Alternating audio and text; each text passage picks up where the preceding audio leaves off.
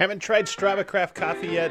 We're selling Strava cold brew at the DNVR bar, so you can check it out, get a sample for yourself, and then you're going to be hooked. You can also subscribe and save 20% with the Strava Craft coffee subscription. We know a bunch, of you guys have taken advantage of the one-time code DNVR20 to save 20% off. Now you can do that forever with the uh, Strava Craft coffee subscription. You'll never have to put your credit card information in again. Just have it delivered right to you. Strava Craft coffee is the CBD infused coffee made right here in Colorado. The CBD provides all kinds of auxiliary benefits in addition to your coffee, a calm, calming effect. Great for arthritis, joint joint pain, back pain, headaches, migraines, whatever it is. Uh, lots of cool stuff. You can also try it at Carbon Cafe and Bar, Drip Denver, Slow High Coffee. It's taken over Denver, the coffee of Colorado. Purchase online for 20% using DNVR20. All right, welcome in everybody to a short and quick notebook edition of the DNVR Nuggets podcast. Writing solo today, Adam Mares is going to walk you through my notes from Game Four get you ready for Game Five. The Nuggets back in the three-one slot, three-one deficit, familiar territory. The third time in a row now being down 3 1. Can they do it again? The big question against a tougher opponent. But you know what? There's something about this bubble that I talked about this a lot usually, typically, you go down 3 1, you have to go on the road now to Los Angeles. That's a road game. You expect everything just to be a little bit tougher. Being inside the bubble, there's just, it's so much easier, in my opinion, to shift momentum. It doesn't mean it's easy to come back from 3 1. It's still incredibly difficult, but if you're trying to look at a silver lining, you know, you just figure something out. You can figure a team out then it just becomes one-off games where there's no advantage, there's no travel, there's no fatigue or you know road crowd and rookies playing tight or whatever. You just you figure things out, you move on, and I think to me, I've talked about this in the previous series. Game by game five, you pretty much know. I think both teams are about sort of fit, have each other. The last adjustments have kind of are on the horizon.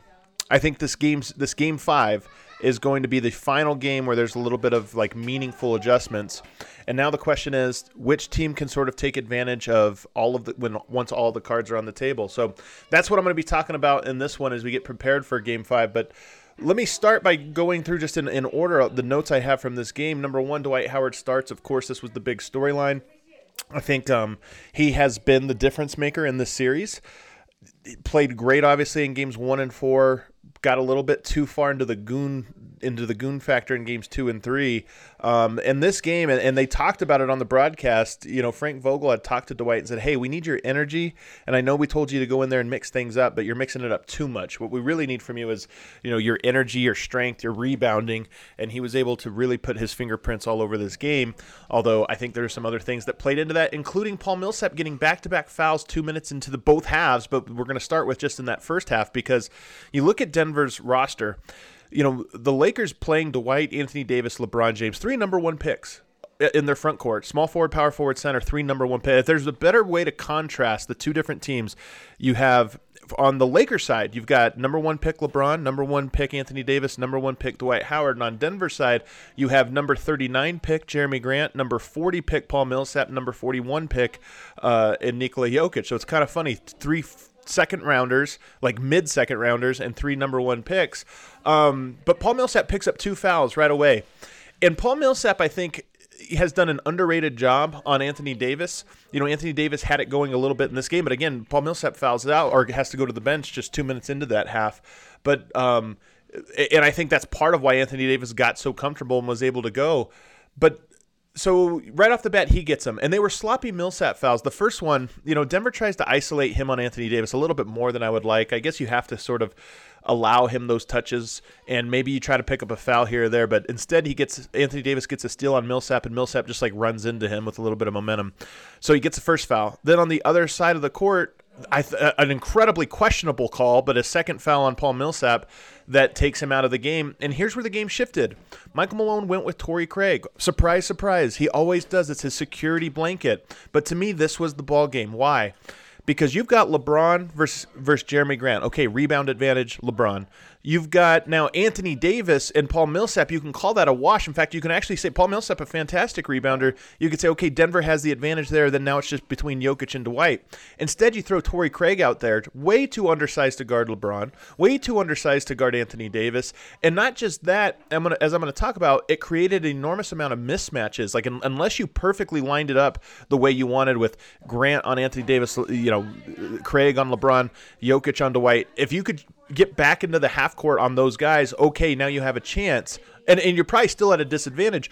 But every time there was a transition opportunity for the Lakers, even if they didn't score in transition, you just found yourself with different. Okay, now Torrey Craig's on Dwight Howard, or you know now Jokic is on LeBron. You just the cross matches there are so much more punishable because Denver was already in a position of, of being undersized. So I thought Malone made a crucial mistake putting Torrey Craig in there. Uh, I probably would have gone with Mason Plumlee. I know I put that on Twitter and people thought that was absurd. I'm going to tell you guys Mason Plumlee is one of my keys to game five. It's not that I think Mason Plumlee is an incredible player. They have an enormous size advantage. Denver doesn't have a lot of guys behind Paul Millsap that they can throw out there that you can say, okay, they're not going to get bullied on the boards. Paul Millsap's one of them, but um, you know Malone went with Torrey Craig in that moment, and again, like I said, it, to me this was the game. Not only did they get murdered on the glass, this was a double whammy. You throw Torrey Craig out there because he provides defensive security. Well, who's he guard? He's not. He's a horrible mismatch for Anthony Davis. He's a horrible mismatch for LeBron James. So, in my opinion, what Malone did with that was you put Gary Harris was already starting on the court. You put Torrey Craig now into the lineup. You've got two guys that the Lakers just refuse to guard. Why and why would they? And then on the other end, you got guys who can't guard, can't do the job that they're out there to do. So to me, it was a really, really questionable decision by Michael Malone and Paul Millsap put him in that position by getting those that that one early foul and then picking up that questionable second one. The Lakers also went zone early, again, just daring the Nuggets to shoot. Once they had Torrey Craig, Jerami Grant, and and um, Gary Harris on the court, the Lakers were wisely content to just say, yeah, those guys aren't going to make enough shots. They might make two or three, they might get a mini run, but they're not going to make enough. And I put this on the list. I think it was a fantastic addition of the list. If you haven't checked it out, go to DNVR. If you're not a member, become a member. You can check out all the video clips from Game Four. Um, because I really, like I said, I really feel like the series has now been whittled down to where everybody can kind of see the battlegrounds. And to me, so much was made about the Lakers dominating the boards, and they did. And I would say maybe 50% of those rebounds that they got came from, you know, Nuggets players being flat footed or just not matching the intensity. The other 50%, and 50% by the way would have been bad because they got killed on the glass in that first quarter. That alone would have been would have been tough. But the but if you cut it by 50%, I think Denver's up or at least tied at the end of that first quarter, and this is an entire different game. Instead, what happened was four plays in a row. So the, the score was actually uh, 12 to 12 at one point four or five possessions in a row go by in which nobody guards Torrey Craig or Gary Harris. The ball winds up in their hands inevitably. They shoot you know, they shoot open shots and miss them, which led to transition either fast break buckets or complete mismatches. Gary Harris on Dwight Howard in transition. Dwight Howard grabs an offensive rebound, slams it home. Uh, Jokic has to step out onto LeBron James or Anthony Davis, and now there's everybody's kind of scrambling to help him. Denver cannot afford to have horrible possession. Look, everybody's going to miss shots. This has been, you know, a little bit of a grind series compared relative to how good offenses both teams are. Both teams' defense has been able to have more impact than their offenses. But when Denver put out a lineup that had no hope of scoring, and if you go back and watch that, so many of those possessions were disguised by the fact that Jamal Murray was absolutely on fire, but he was on fire making tough shots. Throughout the whole game, this was true. I think one of my big fears, especially hearing Malone speak um, the other day after the game, was that he you know, th- to me, this was a game that Denver should have lost by 25 points. Jamal Murray makes left-handed floaters. You know, he makes step-back jumpers in people's faces. Like he made so many tough shots that it looked like, oh, okay, it, it you know, it, it was close. I think what the Lakers did, if every, if there are no adjustments from Denver's side, I think what the Lakers did in that game is significantly more replicable than what Denver did because what Denver did was hit really, really tough shots with Jamal Murray. Um, but the the the turn the uh, missed shots kept leading directly to Lakers having huge advantages, and that's why they scored on every possession. That's why they grabbed so many rebounds on every possession. Denver going small against that, I thought was a huge, huge mistake. Malone calls a timeout, so it goes from 12 12 to 12 18 12. Mike Malone calls a timeout and then brings back the same group, then runs an ATO that doesn't work. That it really, I, I have this one up on the list as well because it really shocked me that they went to a play that did not. T- the Lakers have been switching that Jokic pick and roll. And, even the off ball, they're, they're content to do that. But they've been so good at switching on the backside. So let's say LeBron gets switched on to Jokic. Well, the entire time, the whole team is locked in, waiting for a moment when they can switch that back. Either send a double team and then bring LeBron off. So like send Dwight Howard over to double and then have LeBron be the guy that releases off of that double team and Howard just stays. Or if they find an opportunity just to switch before the ball gets inside, they do that. And so the Nuggets run an ATO that for some reason just didn't realize that that's how the Lakers were going to guard it. Gets nowhere. Murray has to shoot a sidestepping three pointer at the buzzer. It misses. They run the other way and they get another transition basket. So to me, it was one of those examples of the Nuggets calling timeout but not seeing the play you know, not not are not seeing exactly what was happening in the team, and to me, that's really really what hurt. And then on top of that, here's the other thing, and one of the reasons I think you know one of Millsap or Plumlee needs to be on the court whenever they have the Howard Davis lineup in there alongside Jokic, is that Dwight Howard has incredible gravity as an offensive rebounder. This is similar to what Kenneth Faried brought to the team. He just has to stand in the dunker spot, and if you step up, you know Denver's Denver's guards, especially guarding LeBron, Denver gets blown by a lot. So Jokic has to step up, or else just gets dunked on. When you step up, Dwight Howard is in such prime position to grab rebounds that it really really hurts Denver. So that's not a problem that's going away, but it is one that I think Denver has to adjust to. You talk about does Denver have to make an adjustment or do they have to make them pay? Is there a way to make them pay? Well, it's a little bit of both, but I think certainly with regards to the rebounding, Denver has to match size with size against those lineups, or else they're just going to uh, game five is going to be a repeat of game four. So Nuggets get down by 12 points uh, early on in this game. Malone gets another timeout, and then finally he puts in what I consider my lineup.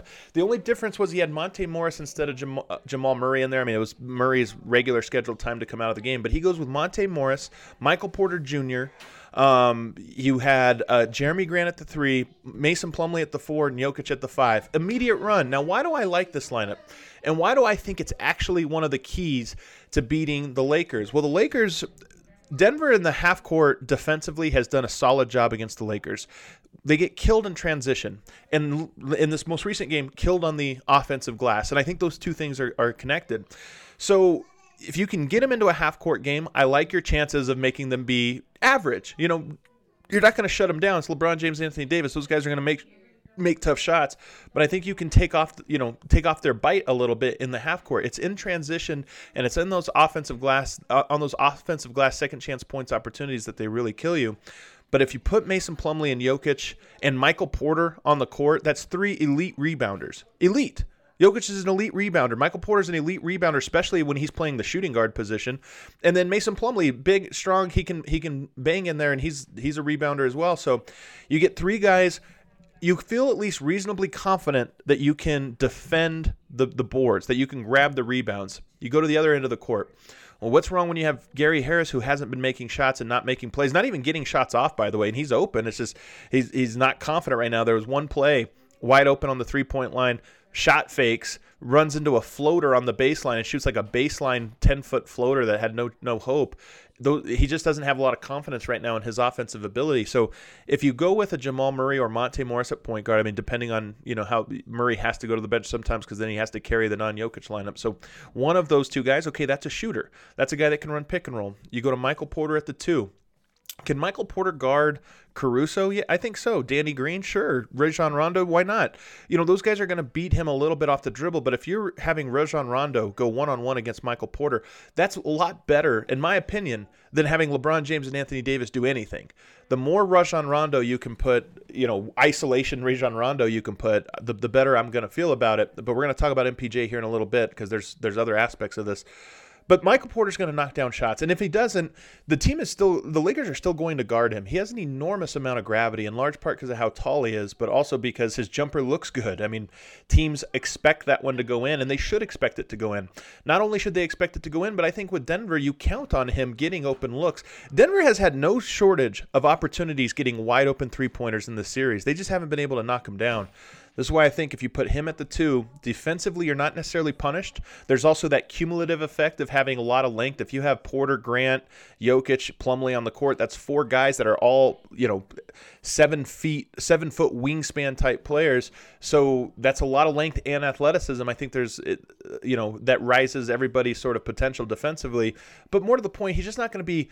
The Lakers are going to do some things to put them in, in in tight spots. But I just think the benefit of having threats on there, if you can put the ball in the basket and get back in the half court, that Denver hasn't been getting killed there. They've been getting killed in transition.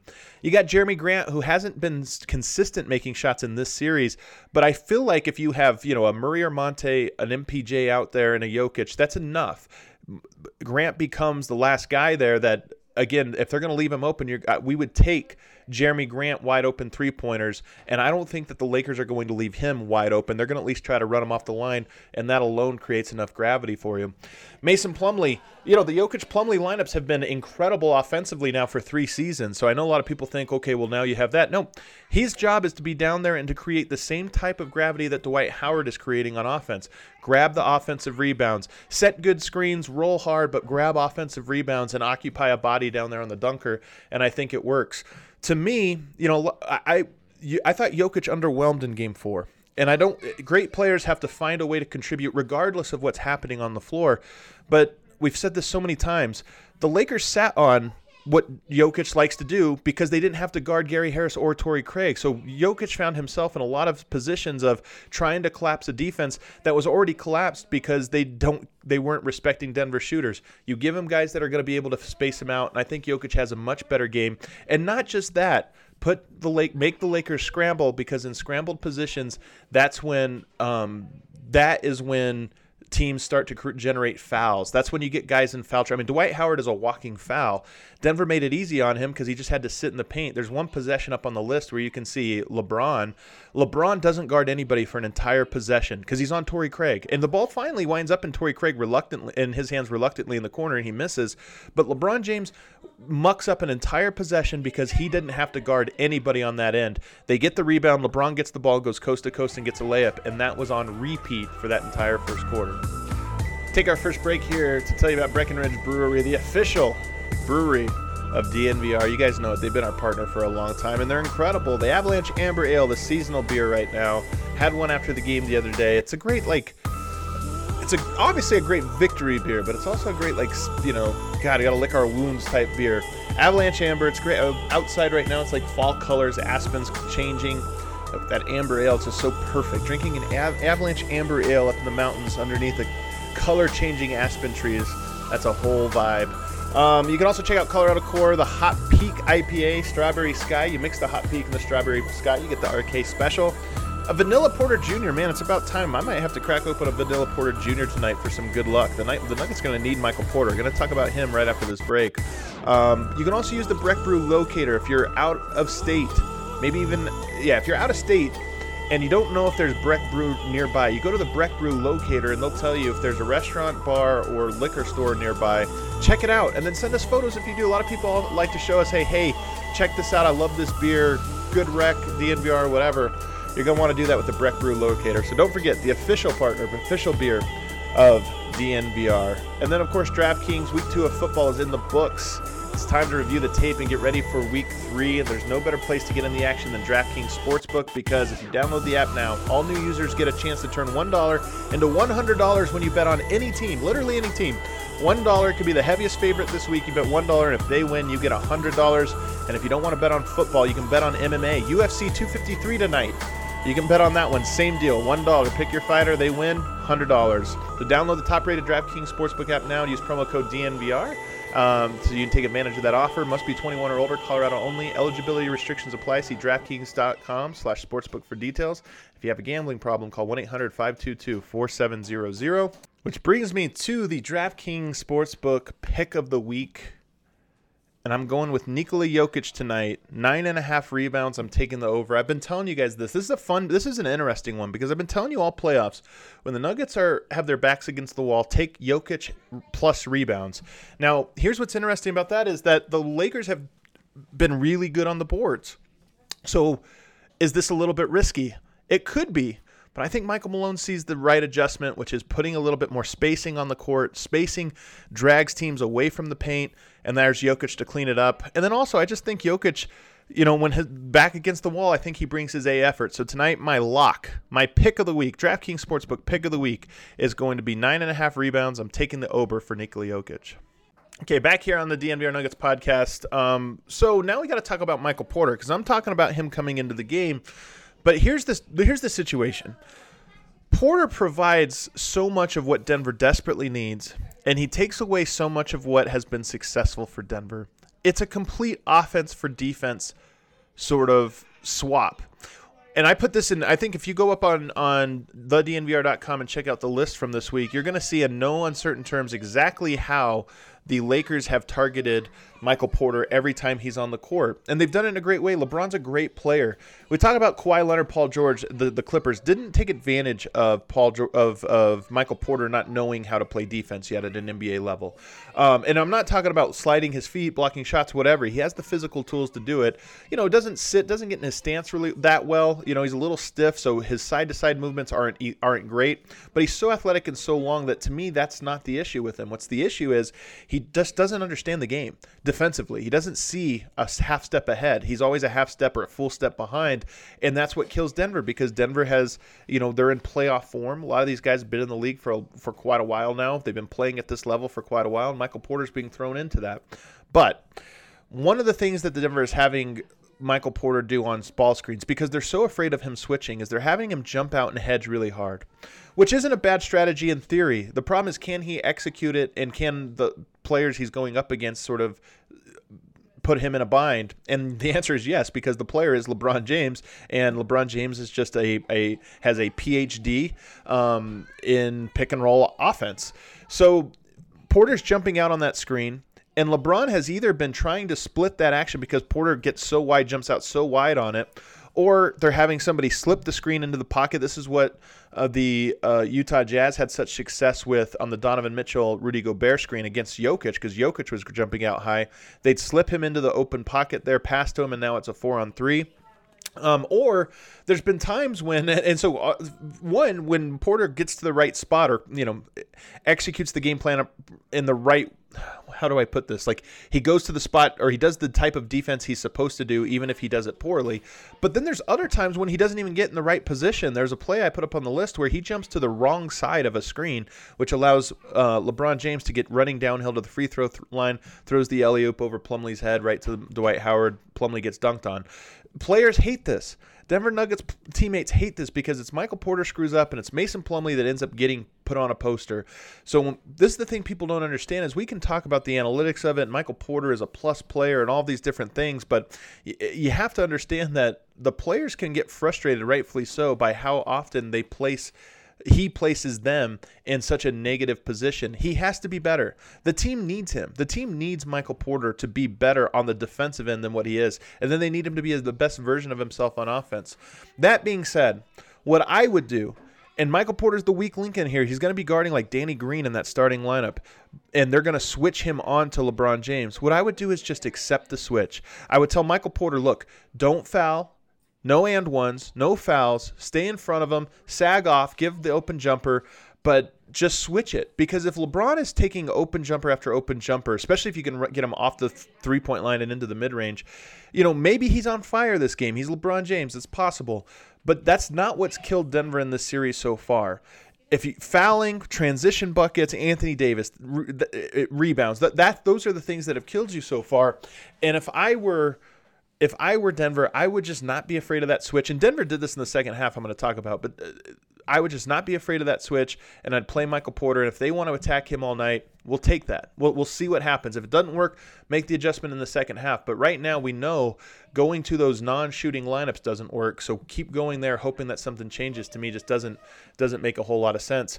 Um, I mentioned this some of the rebounding being about you know, transition or this or that. But honestly, half of them, about 50%, I would say, were just awful effort. Jokic was in a weird funk in this game, and I hated to see it because it just didn't look like he was engaged the way that he needed to be. You could tell he was frustrated with what was going on on the court, and maybe you know, offensive, defense, whatever it was. But there were a lot of just plays where you could tell he gave up on the play. Dwight Howard did not, and it made him look really, really bad.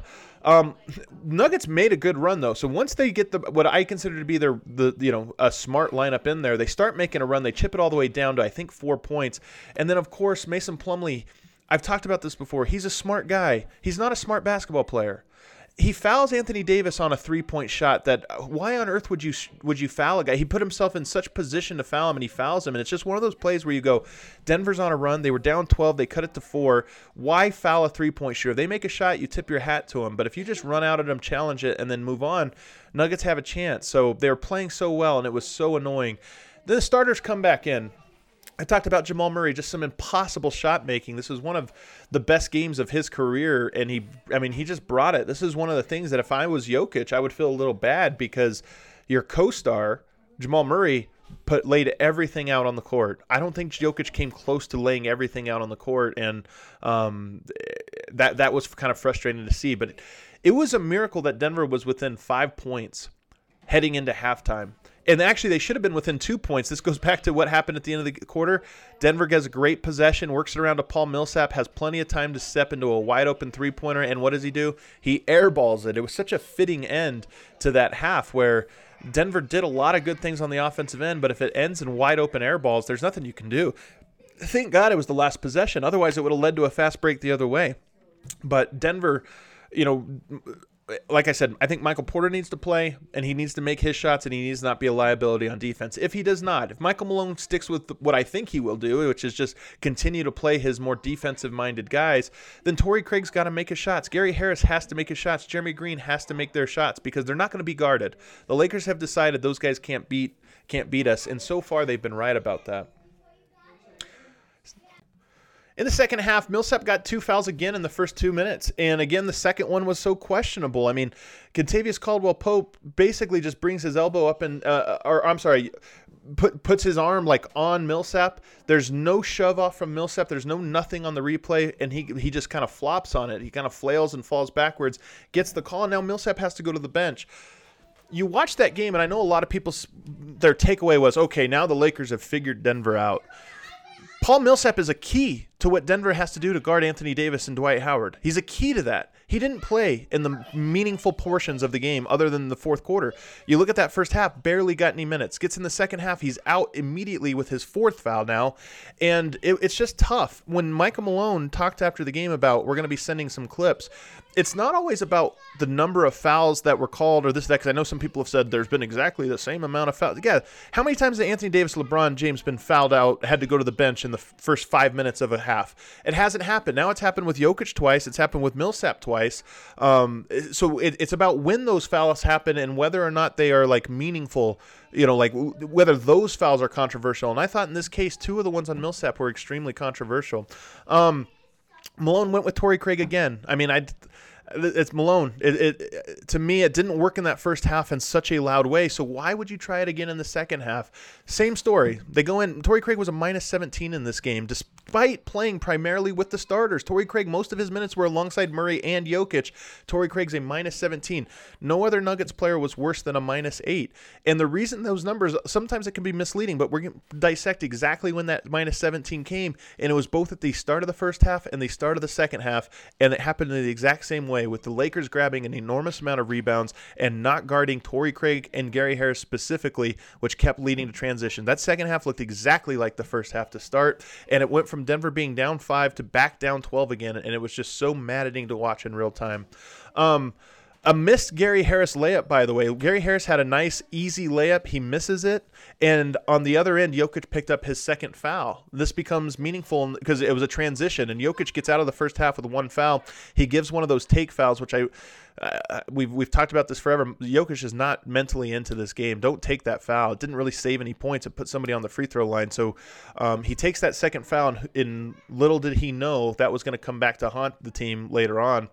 Um, Malone goes back to the small lineup, and once again it works. I mean, it's it's like clockwork here. You go with Monte Morris and Jamal Murray, Michael Porter Jr., Grant, and Jokic. This is staggered now in the back half of the third quarter, and it works. Um, um, Nuggets had a lot of answers on great Nuggets defense. There was a Ron, Rajon Rondo three in the half court that was an absolute killer because Denver again they kept clawing back and the Lakers kept having a response for it, and it was often a response that was I'm not, you know, Denver hit a lot of tough shots too. So this is by no means saying it was luck. It, I'm saying that a Rajon Rondo contested three pointer at the shot clock buzzer is a shot you want them to take. That means you did a good defensive process. But sometimes guys hit those shots, and that's what happened in this game um, in that third quarter. Denver kept ch- um, cutting it, and then they kept getting the right three pointer at the right moment to push a five point game back up to eight or a four point game back up to seven. So it never quite got to that moment where you thought they were going to take the lead until the fourth quarter. But the Nuggets were climbing and they had great defense. They were locked in in that third quarter. Um, they started. I, I, mentioned so they in the first half they had Michael Porter jumping out on those screens. In the second half they had him just sticking to LeBron. And Denver's defense was compromised. But guess what? Nuggets were only down three heading into the fourth quarter because Michael Porter Jr. hit a buzzer at the at at the end of the third quarter. So Denver now cuts that deficit down to three. And again, LeBron kept attacking Michael Porter in that third quarter. Denver was switching it. They kept attacking him. It still was a net positive for Denver, and that's why I think Denver can get away with him on the court, even if he has to guard LeBron James in open space. Just don't foul. Stay out of foul trouble. Don't let LeBron get to the line. To me, that was uh, that was the key. Week two of football is in the books. Now it's time to review the tape and get ready for week three. There's no better place to do that, then with DraftKings Sportsbook, America's top-rated sportsbook app, to add to the excitement of Week Three, DraftKings is bringing back their can't miss offer. You've heard of it. I've been talking about it now for three weeks. Here's how it works: you put one dollar on any team, any team in the NFL, and if they win, you win a hundred dollars. It's an incredible deal. You get a cool Benjamin just for betting on a team that can even be the favorite. If you don't like football, you can go to MMA, bet on UFC 253. So download the top-rated DraftKings Sportsbook app right now and use promo code DNVR when you sign up to get this can't miss offer. Pick any team during week, three. Bet $1. Win $100. That's the deal. That's how you win. Don't forget, promo code DNVR. Must be 21 or older. Colorado only. Eligibility restrictions apply. See DraftKings.com slash sportsbook for details. Gambling problem? Call 1-800-522-4700. Then I also want to tell you about a new sponsor here, Chevalier Mortgage. Call Virginia directly 303 257 6578 or visit dnvrmortgage.com. Mike and Virginia Chevalier are not only die-hard Broncos fans and proud CSU alums, but they are also supported DNVR for a long time as DNVR members. They're a husband and wife team with over 15 years of financial services experience.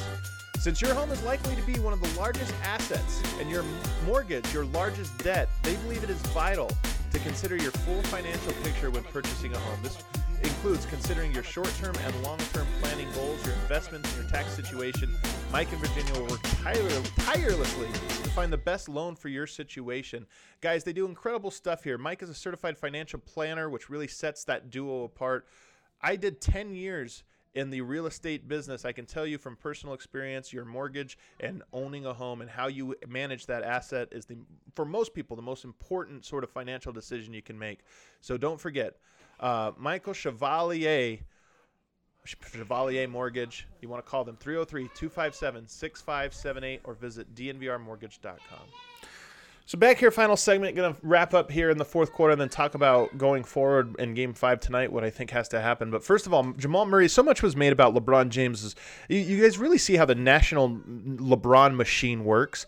So LeBron just hacks the shit out of out of Jamal Murray in the fourth quarter and gets called a hero for guarding him one on one. It was it's so frustrating, but guys, this is just how it works. And it was funny too because Sports Center, like at Sports Center, the Twitter handle p- tweeted out the slow mo version of him hacking Jamal Murray. Like it's not even a block. He touches no ball. He just touches his arm, and they go great defense from LeBron down the stretch. And you just go, okay, I guess, I, I, I whatever. You know, it's the this is it, it was almost. Uh, I, I almost got political there, but it's it's you know, it's ridiculous in this way that we can just like we're not even hiding the fact that we're lying on this, but whatever.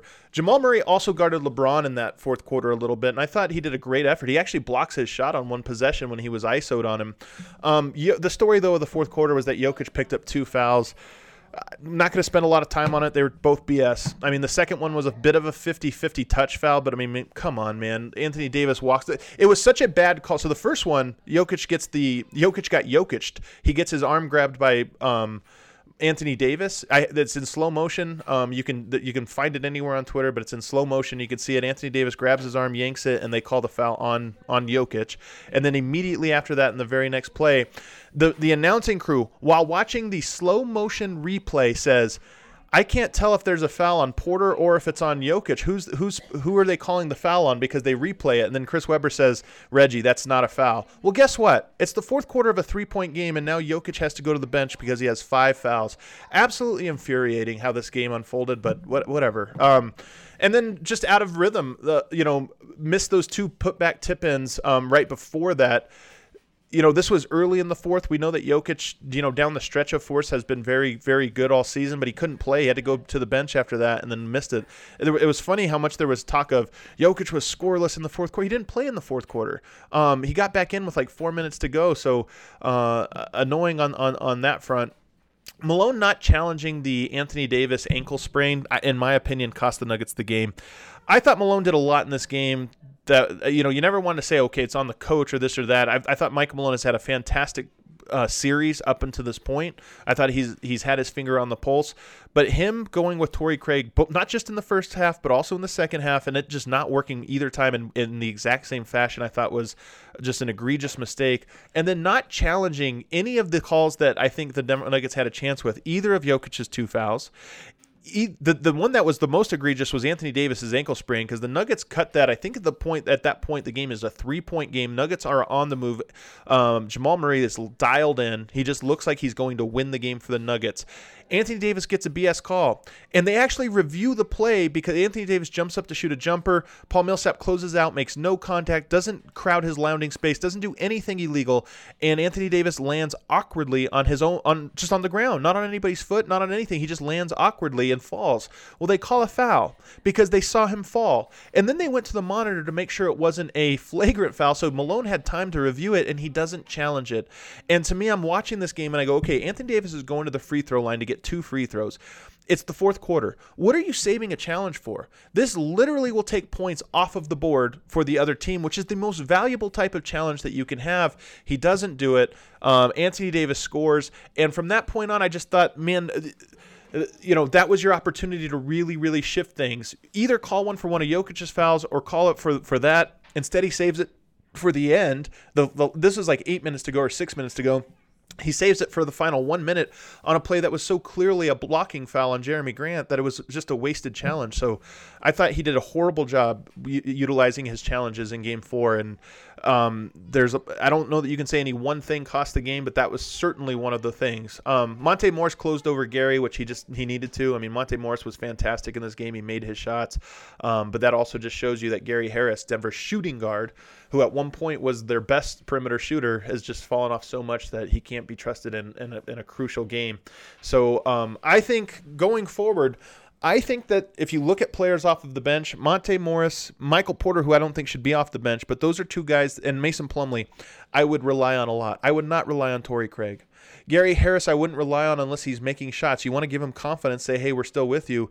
But me personally, I would start Michael Porter in his spot. I would still play Gary heavy minutes, but you can play him against certain lesser lethal lineups, especially lineups that are less lethal in transition. And that opening unit for the Lakers is just so lethal in transition, especially transition rebounding, that I don't think you can afford to be throwing up brick after brick after brick with that first unit. So to me, Monte Morris should play. Um, I, I, would play uh, Michael Porter a lot of minutes minutes. You're gonna have to live and die with with Michael Porter making some shots. And quite frankly, I would count on the team living, not dying, if he, if he does. But I really would fear Michael Malone going to more of those lineups that just feature more than one player who can't shoot. Because the Lakers' defense in the half court has looked great when they haven't had to guard players. Denver's still alive. It's going to be tough. It's going to be an uphill battle, but they're still alive in this one. They've been here before. I do feel, again, with this bubble, there's no travel, there's nothing else. It's more about can a team solve whatever is being thrown at them. And I feel like Denver, at least right now, can solve the equation in front of them.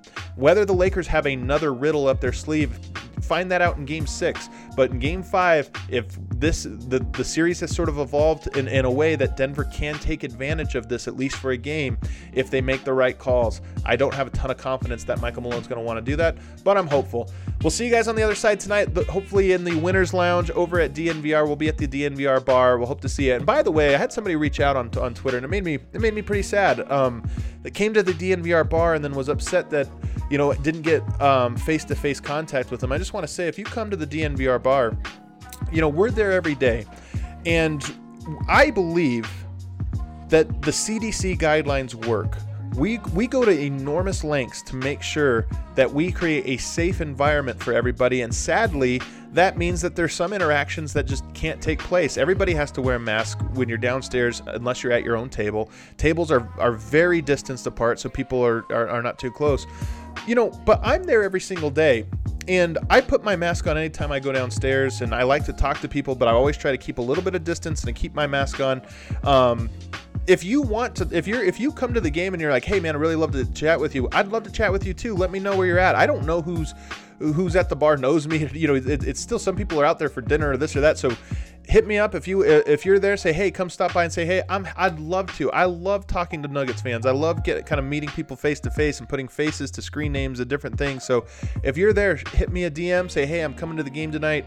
Um, this is what i'll be wearing or whatever come say hi and i will stop by masked up keep my distance and we can have a nice conversation about the Nuggets. But when I saw somebody was there, I, who I, I didn't realize was there and was, was disappointed that I didn't come down to talk, I, guys, we all have to kind of in order for our bar to stay open and to be able to do this, we all have to kind of make a little bit of sacrifices. And for me, that means, you know, limiting the amount of time I go downstairs and, and mingle with people. I still think it's, and again, because we own a bar, I follow this stuff very, very closely. The CDC guidelines, in my opinion, they work. They they they they really limit your exposure um, if you just keep a little bit of distance and wear a mask, and that's what we do at the DNVR bar. So if you want to chat, let me know. Happy to come down and do that. But I'm not going to always just kind of be down there because I, I too have to limit my exposure and and and keep a, a safe distance from other people who maybe don't want me to go over there and talk to them. So hit me up. Glad to come talk Nuggets with you in a safe manner. Thanks so much for tuning in, guys. We'll be back again tonight with a brand new episode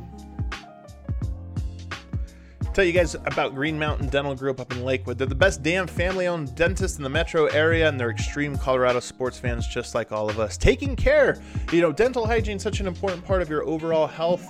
Right now, if you schedule a cleaning, X-ray, and exam, you receive a free Sonicare toothbrush. Tweet at us when you go there. Let them know that you um, that you picked them because they've been a proud partner of us for so many years, and we want all of our members to become proud partners with them and taking care of your, your oral hygiene. Don't forget about that Sonicare deal. It's an incredible deal. Get a cleaning, x-ray, and exam at Green Mountain Dental. Receive a free Sonicare toothbrush. Just 15 minutes from downtown. Family owned. Colorado's own.